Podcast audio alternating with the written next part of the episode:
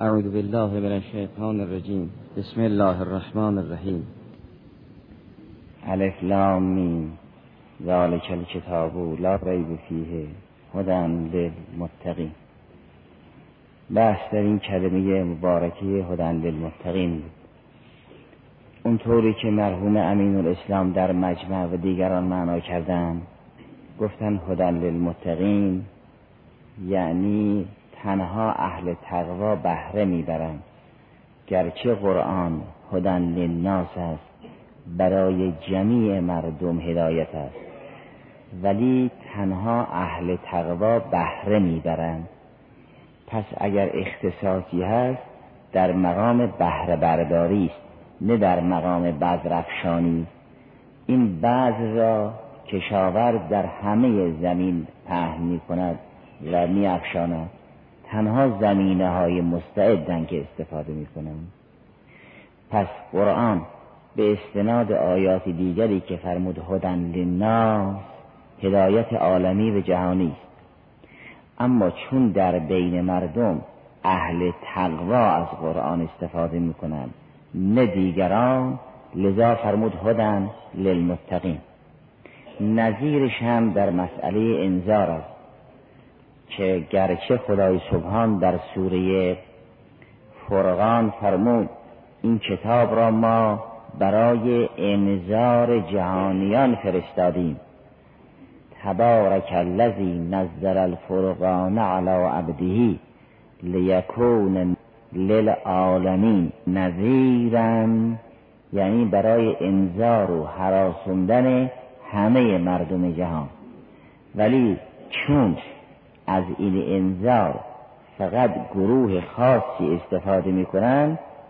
قرآن کریم خدای سبحان فرمود انما انت منذرو من یخشاها.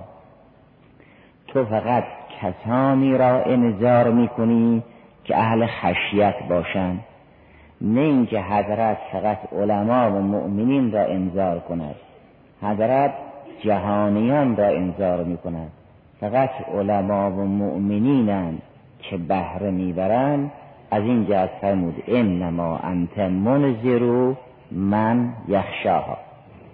در تایید این بیان مرحوم امین الاسلام این آیه سوره مریم هم ذکر شده است که خدای سبحان در سوره مریم آیه 97 این چنین فرماید فانما یسرناه بلسانک لتبشر به المتقین و تنذر بهی قوما لدا ما این کتاب را در زبان تو و به زبان عربی برای نشر و تبلیغ آسان کردیم تا به وسیله این کتاب متقیان را بشارت بدهی و دشمنان کین توز و سرسخت را بترسانی. و تنذر بهی قوما لدا که لد جمع علد است. ادهی را هم قرآن به عنوان علد الخصام معرفی کرد که اینها دشمنیشون سرسخت است. پس با اینکه دشمنان سرسخت دین را رسول خدا انذار می کند و برای همین هم مبعوث شده است که خدا فرمود به تنذر بهی قوما لدا معذالک قرآن سخنش این است انما انت منذرو من یخشاها. فقط تو کسانی را انذار می‌کنی که بترسند. یعنی کسانی استفاده می‌برند که اهل خشیت باشند. نه فقط تو اونها را بترسانی. این خلاصه نظر مرحوم امین الاسلام در مجمع و دیگران. اما بیان سیدنا استاد رضوان علیه این است که اگر گفته شد هدن للمتقین نه به این معناست که قرآن هدایت است برای کسانی که قرآن را بپذیرند. قرآن هدایت است برای کسانی که از قرآن استفاده کنند. نظر مرحوم صاحب مجمع به این برمیگردد. قرآن هدایت است برای کسی که او را بپذیرد. بیان سیدن استاد رضوان علیه این است که قرآن هدایت است برای کسی که سرمایه پذیرش داشته باشد که یک مقدار جلوتر میره. برای فرق این دو تفسیر به این مثال علایت می‌کنید. مثلا اگر یک کسی کالای سودبخشی را در بازار عرضه کند می‌گوید این کالا برای کسی سودمند است که بخرد. هر که بخرد استفاده می‌کند هر که نخرد استفاده نمی‌کند. این یک تعبیر است که انسان می‌گوید این کالا برای کسی سودمند است که بخرد؟ هر که خرید استفاده می‌کنه از این جلوتر تعبیری است. به این که انسان بگوید این کالا سودمند است برای کسی که سرمایه داشته باشد. هر که سرمایه دارد استفاده می‌کند. هر که سرمایه ندارد استفاده نمی‌کند مرحوم امین اسلام میفرماد به این که خودن للمتقین یعنی این قرآن هدایت است برای کسانی که قبول بکنند. سیدن استاد رضوان لاده میفرماید این قرآن هدایت است برای کسانی که سرمایه داشته باشند. مرحوم امین الاسلام تا بین راه آمد ولی به ریشه راه, راه نیافت. و سیدن استاد به اون ریشه اشاره کرد. فرمود این قرآن هدایت است برای کسانی که سرمایه خرید داشته باشند. در این که این قرآن انسان را به تجارت دعوت می کند این حرفی نیست و در این که اگر کسی در میدان تجارت قرآن چیزی بخرد استفاده می‌برد این هم حرفی در نیست و اگر کسی در میدان تجارت قرآن چیزی نخرد هر چیزی دیگر را بخرد ضرر می کند و نفعی نمی‌برد. این هم حرف در نیست اما اون چه که اساس است سرمایه خریدن هست که اگر کسی سرمایه داشته باشد می‌خرد و اگر سرمایه رو باخت نمی‌خرد. اما این مطلب که قرآن ما را به تجارت دعوت می کند. این در سوره صف جز آیات معروف اون کریم است.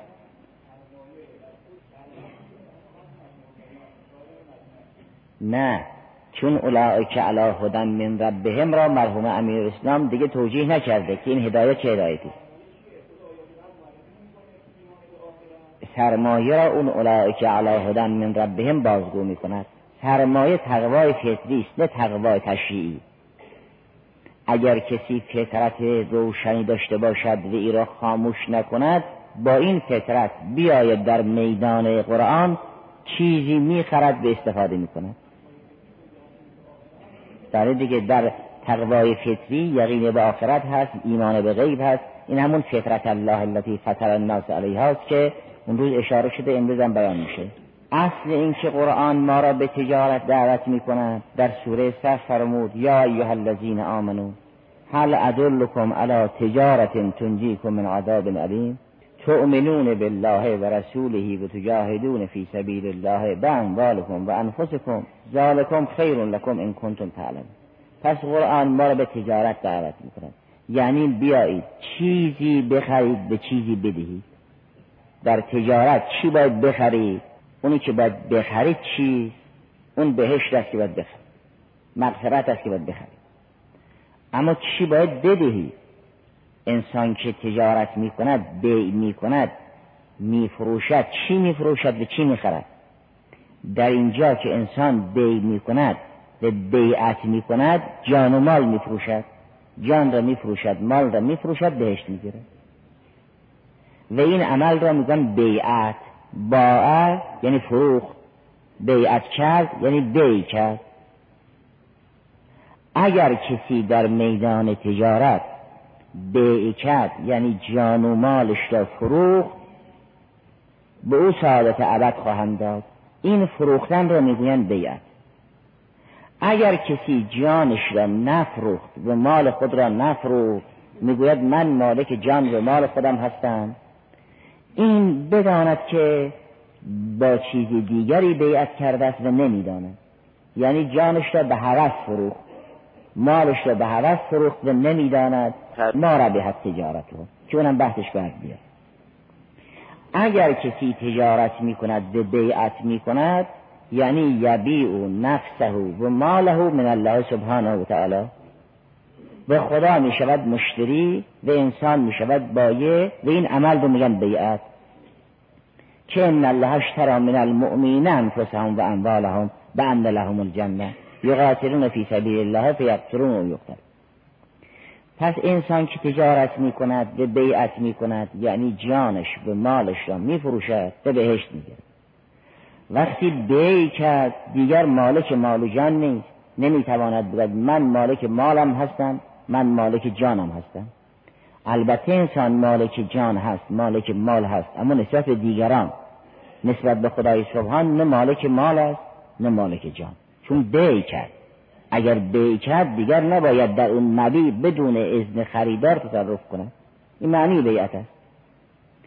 گرچه قرآن ما را نسبت به یک دیگر مالک و مسلط می‌داند اما نسبت به خدای سبحان هیچ مالکیتی برای ما قائل نیست.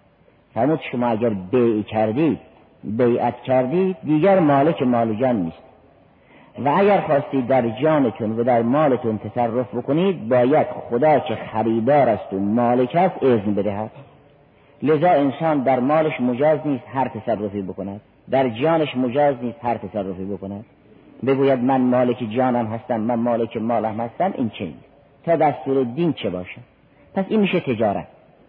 که انسان در میدان تجارت چیزی را می‌دهد و چیزی می‌خرد. اون که می‌خرد بهش سعادت است اون که میفروشد جان و مال است. این معنی تجارت خب کی می‌تواند در میدان تجارت اهل خریدن و فروختن باشد؟ کسی که سرمایه داشته باشد. یعنی کسی که جانش را و مالش را قبلا به دیگری نفروخته باشد. کسی که سرمایه دارد می‌تواند تجارت کند. کسی که سرمایه ندارد چه تجارتی می‌کند؟ خب کی سرمایه دارد؟ خدای سبحان این سرمایه را که به همه داد. کی اون سرمایه را حفظ می‌کند؟ کی حفظ نمی‌کند؟ یه عده حفظ نمی‌کنن. این سرمایه رو به دیگران میفروشن. این جانشون و مالشون رو به هوس میفروشن. میگن ما آزادیم. هر چی دلمون می‌خواد می‌کنیم. این چی می‌گوید من هر چی می‌خواهم می‌کنم او با هوس بیعت کرد. یعنی جانش را و مالش را به شهوت فروخت و شهوت گرفت. میگد من هر چی بخواهم می‌کنم. این گروه که تجارتشون را قرآن بازگو می‌کند میفرماد اولئک الذین اشتروا الضلالت بالهدی اون هدایت فطری را که سرمایه خدا داد بود او رو دادن و زلالت گرفتن. پس مالک جان نیستن مالک مال نیست دیگر نمی‌توانند بیعت کنن دیگر نمی‌توانند چیز را به خدا بفروشن و از خدا چیزی را بگیرن اینا کسانی هستن که الاکل لذین خسی رو انفسهم خسارت یعنی سرمایه باختن. اینا سرمایهشون رو دادن و حوض گرفتن. پس اگر کسی اهل تجارت است باید سرمایه داشته باشد سرمایه را هم در سوره روم بیان کرد. فرمود به این که فعق و چچل دین حنیفا همون آیه سی سوره نور فعق و چچل دین حنیفا فطرت الله التي فطر الناس علیها لا تبدیل لخلق الله ذالک دین الغیه. ولکن اکثر الناس لا یعلمون. این فطرت را که سرمایه اولیه است خدای سبحان رحمه داد. این فطرت که دین خداست؟ ذالک دین القیم. این را به همه داد. هیچ کسی را خدا بدون سرمایه فطری نیافرید. اگر کسی این سرمایه را به هوس فروخت همان است که در همین سوره بقره آیه 16 ها بعد که جریان کفار و منافقین را ذکر می‌کند میفرماد اولئک الذین اشتروا الضلالة بالهدى. فما ربحت تجارتهم. کفار و منافقین یک تجارتی کردن. هدایت را دادن زلالت را گرفتن. این کدام هدایت است؟ کفار و منافقین که مرتد نشدن که اول هدایت نصیبشون شده باشد بعد هدایت را فروخته باشن که. اینا از اول ایمان نیاوردن. این کافر و منافق که از اول ایمان نیاورد این هدایت نداشت که بفروشد و زلالت بگیرد. این کدوم هدایت است؟ این هدایت تشریعی است و بعد از قبول دین است یا همون هدایت فطری است که همراه با آفرینش او خدای سبحان به عنوان سرمایه بوداد کافر و منافق را وقتی در سوره بقره بررسی می‌کند میفرماد اینها چون هدایت را دادن و زلالت را گرفتن تجارتشون سود بخش نیست. معلوم می شود این هدایتی که کافر و منافق می‌دهد و زلالت می‌گیرد همون هدایت فطری. سرمایه را باختن. سرمایه را اگر کسی ببازد دیگه اهل تجارت نیست. از اینهایی که سرمایه را باختن قرآن تعبیر به خاسر می‌کند. زمان اینا خسارت دیدن یعنی سرمایه را باختن. فتحصل اون سرمایه که با اون سرمایه انسان می‌تواند این کالا را بخرد اون تقوی فطری و هر کس سرمایه داشت این قرآن او را هدایت می کند نه هر کس خرید. هر کس خرید را مرحوم امیر اسلام بیان کرد. هر کس سرمایه داشت را سیدن استاد بیان کرد. مرحوم امیر اسلام فرماید اگر کسی قبول بکند قرآن به حال او نافی است. البته. این یک مقدار به ضرورت به شکل محمول نزدیکتر است. اگر کسی قبول کرد البته استفاده می کند اما کی قبول می کند سیدن استاد میفرماد هر کس سرمایه داشت. سرمایه چیست؟ همون فطرت الله التي فطر الناس علیها. نه یکی خریدن است که بین راه است. یکی سرمایه است که ریشه راه است. ما اگر خواستیم ببینیم که این شخص چرا استفاده کرد اون شخص چرا استفاده نکرد اگر به ما در جواب بگویم این آقا چون خرید استفاده کرد اون چون نخرید استفاده نکرد سوال ما قطع نمی شود باز ما سوال می‌کنیم چرا اون خرید و این نخرید؟ وقتی به ریشه رسیدیم می‌بینیم میگن اون چه سرمایه داشت خرید. این چه سرمایه نداشت نخرید. وقتی به ریشه رسیدیم سوالمون قطع می‌شود. حرف مرحوم امین الاسلام انسان رو تا بین راه می‌برد یعنی اگر ما سوال بکنیم چرا اینها استفاده کردن و دیگران استفاده نکردن ایشون میفرمان چون اینها خریدن اونها نخریدن. این سوال قطع نمی شود دوباره انسان سوال می‌کنه که چرا اینا خریدن اونها نخریدن. باید دوباره جواب داد که اونها که خریدن چون سرمایه داشتن اینا که نخریدن چون سرمایه رو فروختن قبلا. اون که می‌گوید من بیعت نمی کنم با خدا بیعت نمی کنم در حقیقت او با هوس بیعت کرد.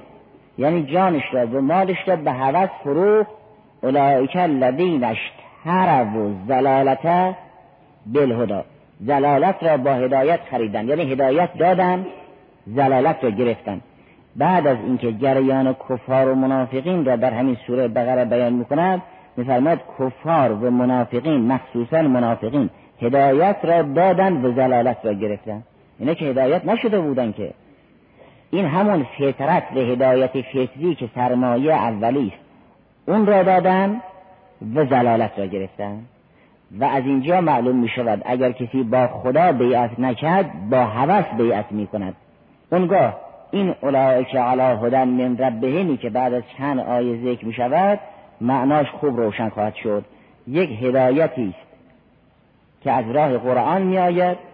یک هدایتی است که از راه فطرت می آید هر کس اون هدایت فطری را که سرمایه اولیه است حفظ بکند از قرآن می‌تواند بهره برد. اونگاه قرآن اون هدایت فطری رو شکوفا می‌کند روشن می‌کند. پس قرآن هدن للمتقین. متقین کیانند کسانی که دارای این پنج صفتن. اینها چرا دارای پنج صفتن؟ برای اینکه اولئک علی هدن من ربهم.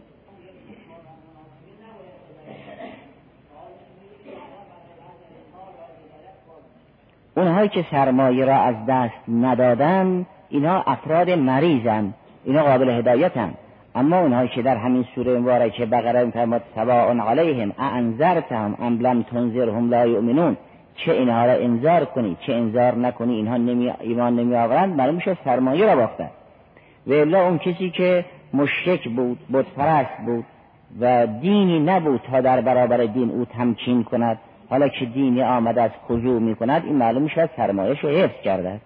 و ها دیگر افرادی که فاسقن قرآن مریض را شفا می‌دهد چون مریض سرمایه را نفروخت و از بین نبرد. گرچه سرمایه کم بیش آسیب دید اما سرمایه را هنوز حفظ کرده. است قرآن مریض را شفا می‌داد اما مرده را شفا نمی‌دهد.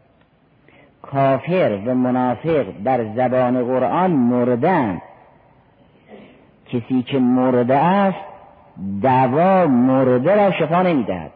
دوا مریض را شفا می‌دهد. لذا در سوره یاسین فرمود لیون زیره. من کان حیا و یحق القول علی الکافرین کسی که زنده است قرآن نسبت به اون منذر است. اما کسی مرد کسی که مرد در باری او قرآن بفرماد سواء علیهم انذرتهم ام لم تنذرهم لا یؤمنون. و همین ها در برابر انبیاشون می‌گویند سواء علینا اوعظت ام لم تکن من الواعظین. چه موعظه کنی چه موعظه نکنی برای ما فرق نمیکن هم خدا میفرماید چه انذار بکنی چه انذار نکنی در اینها اثر نمی‌کند هم اینها صریحا به پیامبرشون نظیر شعیب سلام الله علیه می‌گویند چه موعظه بکنی چه موعظه نکنی برای ما فرق این یخرج یعنی هم در جریان تکوین گیاه که زنده است از یک حبه یا هسته که مرده است خدا احیا می کند و همچنین از درخت که حی است حبه و هسته که مرده است زنده احیا می کند و همچنین از انسان کافر فرزند مؤمن احیا می کند چون کل مولودن یولد در الفطره. اگر از کافر که مرده است زنده را خدای سبحان اخراج کرد برای اینکه هر کسی را خدا با سرمایه خلق می کند بی سرمایه اصلا خلق نمی کند فطرت الله التي فطر الناس علیها بله؟ ولی اونم هست دیگه. یخرج المیت من الحی. یعنی یک کافری بچه یک مسلمان خواهد بود. نظیر انه عمل غیر صالح. که به حضرت نو فرمود به اینکه انه لیس من انه عمل غیر صالح او را با فطرت توحید آفرید الا اینکه این در اصل هشت با دیگران اون فطرت خودش رو باخت دیگه. این طور که کافرن به دنیا آمده باشد که.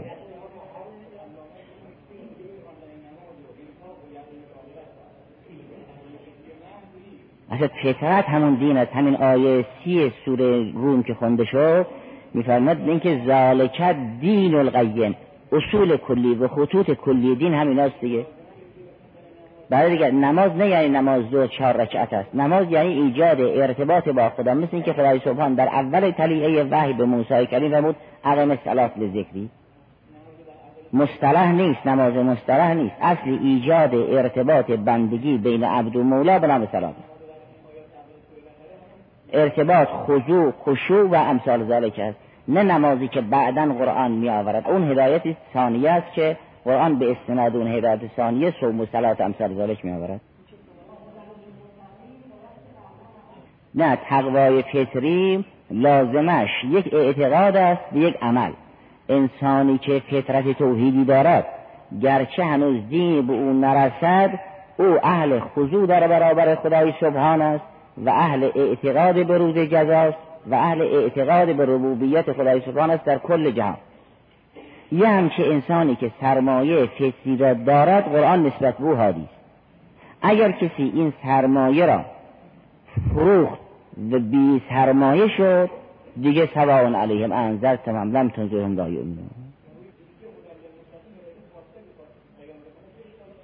چون اصلا مقابل با کفار و منافقین قرار داد که اونا اصلا از هدایت سهمی ندارن. اونا کسانی که سرمایه رو باختن.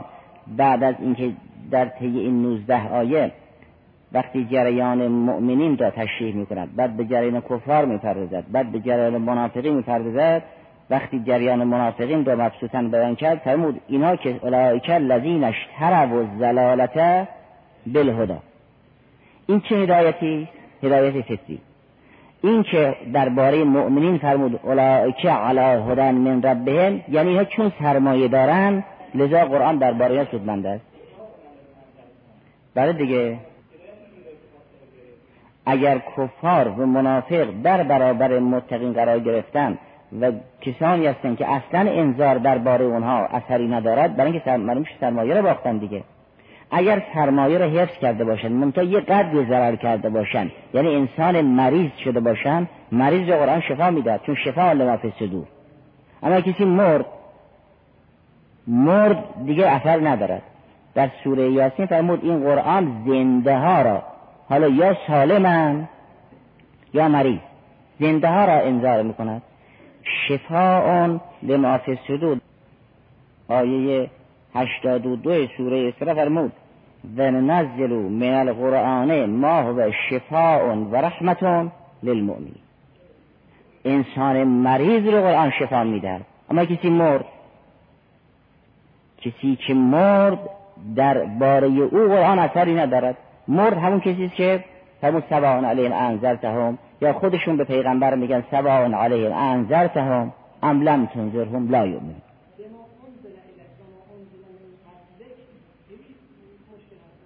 یعنی کسی که رو فطرت توحیدی قرار دارد جمیع ما انزل الله را قبول می‌کند. اصولا کل این جریان ها را در سوره روم فرمود ذالکت دین القیم.